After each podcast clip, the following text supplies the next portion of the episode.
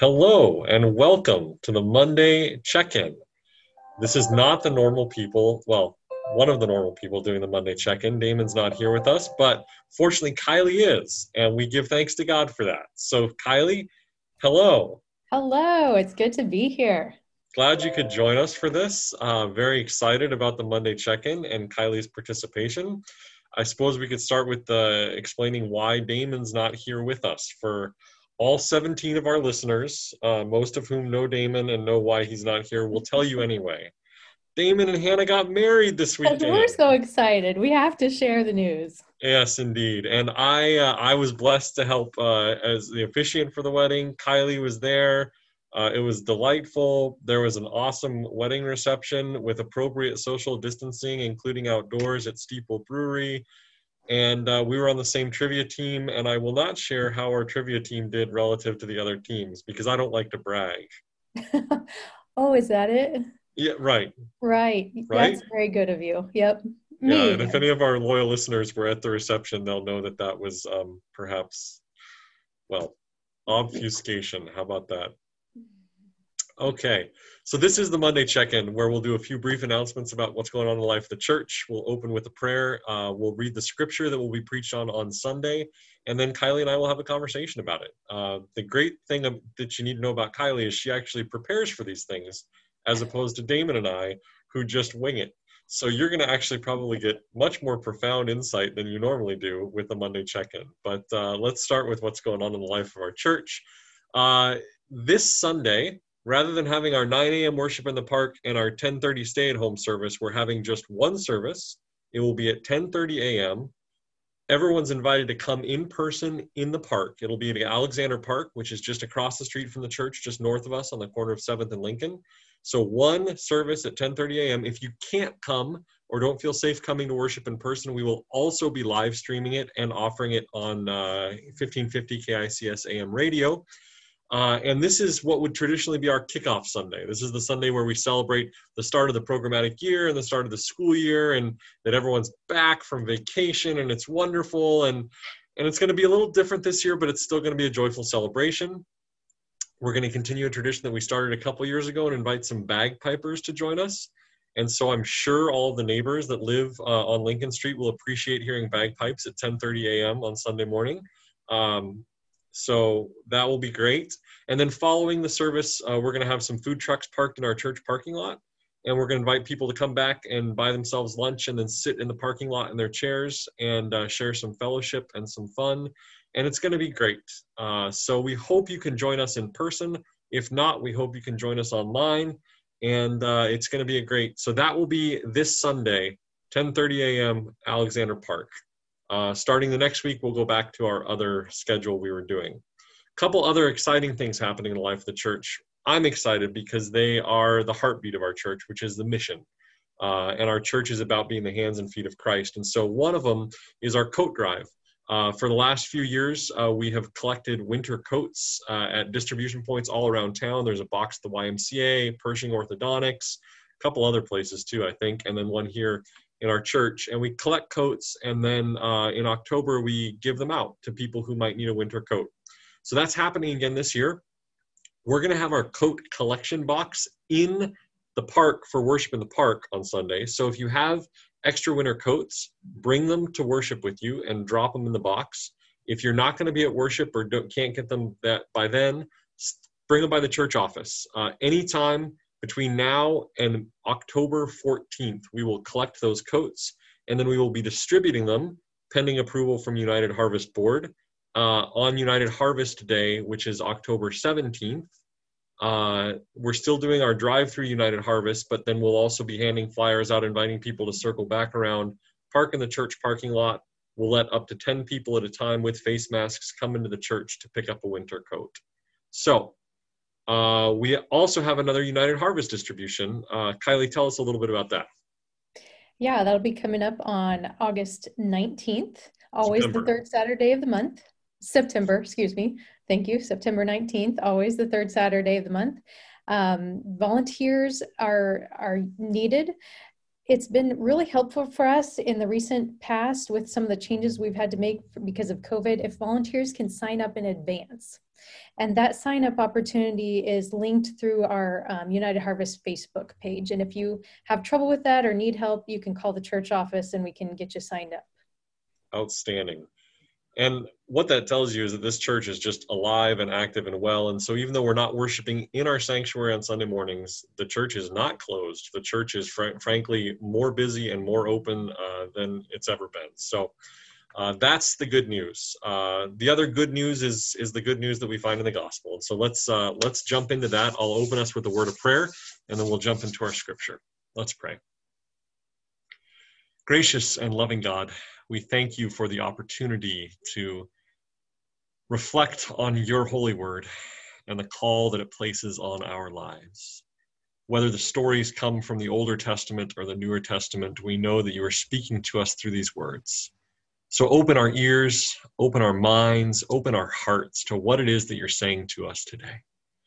And may we be impacted by your message in a way that it changes our lives for the better and that we go out in the world and change other people's lives for the better as a result. It's in Jesus' name we pray. Amen.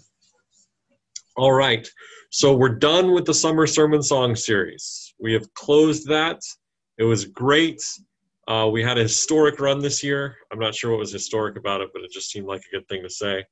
Uh, and we're now moving back into what we call lectionary based preaching. The lectionary is given to us. Uh, it's a three-year cycle. Each week, we're offered a Old Testament, a Psalm, a Gospel lesson, and an epistle or Pauline letter. And uh, then I, as the preacher, get to pick from one of those four texts and decide what we're going to preach on. And what I've decided for the next uh, few weeks is we're going to focus on this idea of living love. What does it look like to actually live out our love, to be love incarnate in the world? And so, what do the scriptures that we have been selected for us tell us about living love? And so, this week uh, I picked the Genesis passage, the Old Testament passage. This is part of what's called the Joseph novella, uh, the story of Joseph and his amazing Technicolor dream coat. Um, and let me set up Joseph's story a little bit before I read this section. This is the very, very last chapter of Genesis. And so Joseph novella starts, I believe, in chapter 37, and it runs for uh, about 13 chapters. And so what happens? Joseph is the youngest brother of, uh, of 12 brothers, the son of Jacob, and he is the favorite son. And Jacob uh, doesn't doesn't hide that from his brothers. And it, it makes his brothers a little jealous. And, and jacob just comes out and says it you're my favorite son. And not only that he lavishes gifts upon joseph that he doesn't give to the other brothers including this amazing technicolor dream coat i don't think technicolor is there in the original hebrew but it's a it's a multicolored coat that joseph gets from his father as a gift. And it makes his brothers very jealous. Joseph's not real self-aware and doesn't realize how jealous his brothers are. And then joseph has these dreams and in his dreams, they're out in a field of corn, actually, very Nebraska uh, dream. And uh, the 11 sheaths of corn of the brothers all bow down to Joseph's sheath of corn. Uh, and then he tells him another dream that's like the solar system it's stars and moon and and and the 11 stars representing the brothers all bow down to joseph's star and so they were already jealous to begin with. And then Joseph tells them these dreams, which don't make these 11 brothers very happy. So they plot to kill him. Uh, seems a little extreme to me, but, uh, you know, I've not lived with Joseph, so you never know. Uh, and then at the last moment, they decide, well, rather than kill him, we don't want to have his blood on our hands. Let's uh, let's sell him into slavery.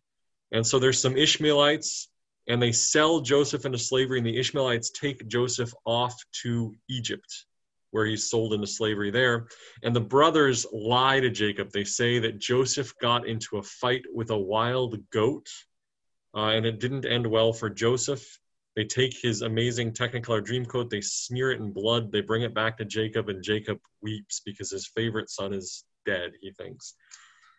Meanwhile, in Egypt, uh, Joseph is. Uh, hanging out and he's smart and potiphar the vizier or the second in charge for pharaoh notices joseph's smarts and says hey help me out and so joseph becomes key in the in the kingdom of the Pharaoh as uh, Potiphar's second in charge. Uh, but not Potiphar's not the only one that notices Joseph. Who else noticed Joseph? Potiphar's wife. Potiphar's wife, and she gets the hots for Joseph. It's not good. She uh, invites Joseph into her bed. Joseph refuses because uh, he's an honorable man, and neither wants to insult God nor Potiphar. Uh, Potiphar's wife does not take well to Joseph refusing her advances and lies and says that he did, uh, in fact, uh, assault her. And Potiphar believes his wife, throws Joseph in jail. So things aren't going well for Joseph. Uh, but in jail, he befriends the warden, and then he befriends some of the other prisoners, some of whom are close to the Pharaoh, and he helps them interpret their dreams, tells them what their dreams mean. And then the Pharaoh has these wild, crazy dreams, and he says, Who can help me interpret these dreams? And they're like, Well, we know this guy in prison named Joseph, he can help. So he gets pulled out of prison, interprets the Pharaoh's dreams for him, and the dream are uh, is that there will be seven years of surplus, seven years of wonderful crops, and and then there will be seven years of drought. And so Joseph uh, interprets Pharaoh's dreams, and Pharaoh says, "Okay, help me set it up so that our our country can survive this." So for the seven years of surplus, they build grain storage. Everything's great, uh, and then they get through the seven years of drought without any problems in Egypt. But all around Egypt, people are suffering because they didn't have Joseph interpreting the dreams. And who lives around Egypt? None other than Joseph's brothers, right? And so these guys live in Canaan. They come to Egypt to try to get food because they're starving during this time of drought. They don't recognize Joseph, but what do they do? They bow down before him, just like Joseph's dream, and ask him for help. And Joseph um, offers them some help. They actually make four trips from Canaan to Egypt the first time they don't bring their youngest brother Benjamin, Joseph tells them to go back, bring Benjamin. Joseph does a couple tests with them to test their integrity. Have these guys gotten better? Are they worth forgiving after they've done this thing to me? And uh, they, they, they generally pass the tests. And so Joseph decides that they're gonna he's gonna help them out, gives them some food, sends them back. There's some reconciliation that happens. And that was a very long lead up, but shorter than reading you all 13 chapters of Genesis. Uh, and we get to Genesis 50 the last chapter of Genesis and the end of the Joseph novella. And Genesis 50, and this is verses 15 through 21. It's short and it reads like this Realizing that their father was dead, Joseph's brothers said, What if Joseph still bears a grudge against us and pays us back in full for all the wrong that we did to him? So they approached Joseph, saying, Your father gave this instruction before he died. Say to Joseph, I beg you, forgive the crime of your brothers and the wrong they did in harming you. Now, therefore, please forgive the crime of the servants of the God of your father. Joseph wept when they spoke to him. Then his brothers also wept, fell down before him, and said, We are here as your slaves. But Joseph said to them, Do not be afraid. Am I in the place of God? Even though you intended to do harm to me, God intended it for good, in order to preserve a numerous people as he is doing today. So have no fear. I myself will provide for you and your little ones. In this way, he reassured them, speaking kindly to them. Beautiful. What do you think, Kylie? Well, I think that Joseph was sorely mistreated by his brothers. And yet he forgives them really, really generously. And not only does he not pay them back what they, quote, might deserve, but he even goes beyond that to to say i'm going to provide for you i'm going to provide for you and your little ones he takes it to the next level the the generosity level and I do want to say that I think when we look at this, um, we, we recognize that forgiveness is called of us and that it's a little bit easier when the person that's in need of forgiveness asks for forgiveness. Yes. So, you know, the brothers actually do come to him and say, ah, oh, please forgive us. We don't like they recognize they've done something really bad and they're asking for forgiveness. And so I will say Joseph gets a little bit of a a little bit of an easier time there. A lot of us, when we are wronged, that doesn't happen. People don't say, I'm they don't sorry. acknowledge, yeah. They don't acknowledge what they've done. And maybe they can't, or maybe they won't say, I'm sorry. And God still asks us to forgive. And so that's that's where I'll start it. Where where would you like to start? I um I hadn't thought of it that way, but that's a really, really good point. Um, and yeah, so in some sense, Joseph is given a gift in that his his brothers at least acknowledge their wrong and, and come to him seeking forgiveness. And unfortunately, in our lives, that doesn't always happen uh, because humans don't fail to recognize when they've wronged you or uh, don't have the humility to ask for forgiveness. Um, yeah, one thing that uh, that I always think about, I think there there is a there's a call within our faith, there's a theological call to forgiveness, which is crystal clear um, throughout the scriptural witness, starting in the Older Testament and running all the way through the Gospels and, and the Pauline letters. And, and Jesus makes it clear when he teaches us how to pray, right? When he teaches us the Lord's Prayer, it's mm-hmm. forgive our sins as we forgive those who sin against us. Um, so there's a theological call to it, but one thing that I've learned in life is there's always there's a very practical reason to not hold grudges. Yeah. Um, and I've been told that this is a Chinese proverb, although I don't know if it's particular to any culture. Um, but what I've been told is holding onto a grudge, not offering forgiveness, is like drinking poison and expecting it to kill your enemy. Mm-hmm. Right? Holding onto a grudge will eat you up inside mm-hmm. uh, but it doesn't actually have any impact on the, the person who has wronged you. Uh, yeah. All it does is negatively impact your own life. And uh, to tie this to another insight that Kylie has shared with me that has stuck with me, uh, you know, this sermon series is about living love, and Jesus called to love your neighbor as yourself. Um, and I've always focused on the loving your neighbor side of that. But a couple of years ago, Kylie and I were talking about this scripture, and and she said the, there's an important part of that that is about loving yourself too right you can't love your neighbor unless you love yourself first um, and i think not holding on to a grudge is one way to show love to yourself mm. as important as it is to forgive others as the biblical mandate is to forgive others for the sake of others there's a there's a self-care thing that goes on there as well that falls into this idea of loving your neighbor as yourself because you've got to love yourself. You've got to love yourself enough to let go of these grudges, to not hold on to them and let them affect your life. Um, absolutely. Absolutely. I love that. And there's there's another side of self-care too that I want to just piggytail piggyback on. Um, when we when we read this passage, a lot of times we identify with Joseph just because we kind of like to feel like the good guy. Um, but in life, there's a lot of times when we are the ones standing in need of forgiveness. And just as there is a great spiritual gift and healing that can happen when we forgive others because we let go of that grudge, there's also an important part of spiritual healing and freedom that comes when we receive forgiveness. Mm. And so I think that when we find ourselves standing in need of forgiveness, we want to do all that we can to make peace with the person that we have wronged. And if they are willing to forgive us, that's a wonderful thing and a beautiful thing and a great, great step towards healing. Um, but if that does not happen, I think there's still a lot of space for receiving the, the forgiveness of God. And that we need to remember to allow ourselves to, to receive that.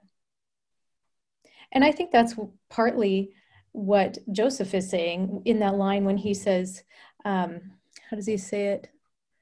Um, am I, I'm not in the position of God or something very close to that. Am I in the place of God? Am I in the place of God? Yep. In other words, I have been, I have, I am one that has stood in need of forgiveness too. The only one who hasn't is God. God is the only one in that place where, you know, do I want to forgive or not? I can, I can decide. Every one of us humans, both sometimes has to forgive and sometimes has to ask for forgiveness and that's that's just where we all are it's the honest place to be if if we don't acknowledge that if we don't acknowledge that we need forgiveness we are frankly hypocrites Yeah. So yeah, holding on to a grudge is, I would say, is is kind of a position of hypocrisy. Yep. Yeah. Holding on to a grudge and and also not having the humility and honesty to acknowledge the times that we are with that we have wronged and are in need of forgiveness both of God and and of those that we have wronged. I do want to add a little um, a lot actually of gentleness there with that comment because that that sounds kind of harsh about um, hypocrisy if we don't forgive. I don't think we need to rush forgiveness. Forget when we have been wronged it's okay to be angry. It's okay to hurt. To just zip through that and act like nothing has happened is not that's not honest either even in a lot of times we nice nebraskans don't like to be angry. And so we try to skip over that that actual part of the journey which includes anger which includes asking for repentance and going doing the hard work of reconciling with someone. And i think sometimes especially in our current culture the the push towards forgiveness prematurely sometimes will silence people that haven't yet received the kind of repentance they need to receive. Um, I don't know if I'm saying that quite right, but forgiveness is a process, and I don't I don't expect you or anyone that's been hurt to to take the fast track through that process. It will eventually happen with God's grace um, if we if we seek it and if we pray for it but it's also okay to acknowledge when hurt has happened and take our time working through that. Yeah. And I think uh, grounding it in our relationship with God is is key, and, and God can help us through that process um, on God's timeline. And as you said, sometimes that will be a, a much longer timeline than necessarily we would like. Um, mm-hmm. And there are other times where miraculously God really can uh, put forgiveness in our hearts. I, the examples I, I think of, um, think of the uh, Emanuel AME Mother Zion Church in Charleston, South Carolina, um, where the the disturbed young man walked in to the church on a weeknight during a Bible study and uh, and sat there for 20 or 30 minutes in the Bible study before pulling out a gun and and killing I think nine people. Um, and the following week, I heard an interview of a family member of one of the people who was shot and killed. And miraculously, honestly, she she had found a, a, a place to forgive uh, Dylan, the the disturbed young man who who went in there. Um, and I I stand in awe of that because I'm not sure that I have a well deep enough within me to find that if I had lost a loved one in that way to such hatred. Mm-hmm. Um, and yet, I think she, God worked through her, and, and she also probably, and part of her interview was she realized that holding on to a grudge towards him wouldn't accomplish anything, wouldn't bring her loved one back. And so, um, this was her way of, of processing that grief. And, and uh, it was a powerful, powerful witness. And and again not all of us are going to be able to achieve forgiveness in that same way at that same depth at that same time frame but it's uh, it is of god. Uh, and if we allow god to work through us um, we can find those depths from which to find that forgiveness. It's it's it's a powerful thing. Yeah and it and it kind of begs the question too of what is forgiveness? What does it what does it mean that she forgave so quickly and I don't, there's a lot of different possible definitions for forgiveness, but the very simple one that I like is that you want good for the one who has wronged you. And in that moment, I bet, I think God absolutely did give her the grace to want good, even for that person who had killed her loved one. That doesn't mean she felt good right. or the healing had become complete. And I think that's something that we can keep in mind too that forgiveness sometimes is just the beginning of the journey towards yeah.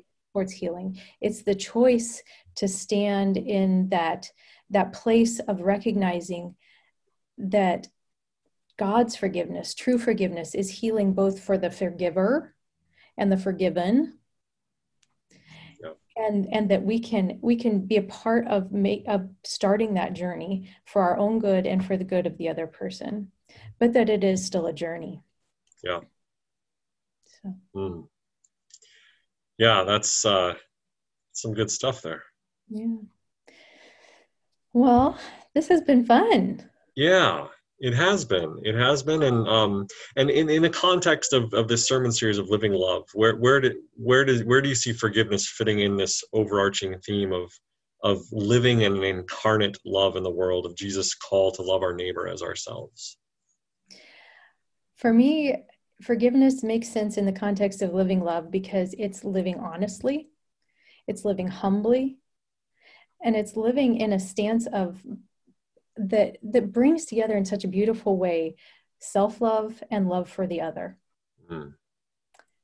because it, you you can't you can't do one or the other fully. It, they go together so intricately within the context of forgiveness. And that's so yeah living love is forgiveness is like the ultimate example of that. Well there you go. Think it'll preach? Oh yeah. I think it'll preach Probably awesome. many, many sermons worth. awesome. Well, thank you, Kylie. Would you mind closing us in prayer today? I would be glad to do that. Okay. Loving and generous and forgiving God, we come to you humbly asking for your forgiveness for any wrongs that we have committed that we are aware of or unaware of. Lord, we long to live in, um, in love and in freedom we pray for the strength and the grace to forgive anyone who has wronged us, both for our good, for their good, and for the good of your kingdom. We praise you and thank you that you provide us with the grace and the power to do something as difficult as forgiving, even when horrendous wrongs have been done. And we give you thanks for those whose example has um, shown us the way to do that. We thank you again for the example of Joseph and for um, all the examples of lived love that we find in your word. Please be with Pastor Greg as he prepares his message for us this Sunday, um, that he would have your wisdom and creativity to prepare um, what we are to hear and prepare our hearts for what you would have us to hear. Amen. Amen. Well, thanks, Kylie. You've uh, you've got me got my my mind spinning on some ideas for the sermon. I really appreciate it. All right, very good. Take care. Take care.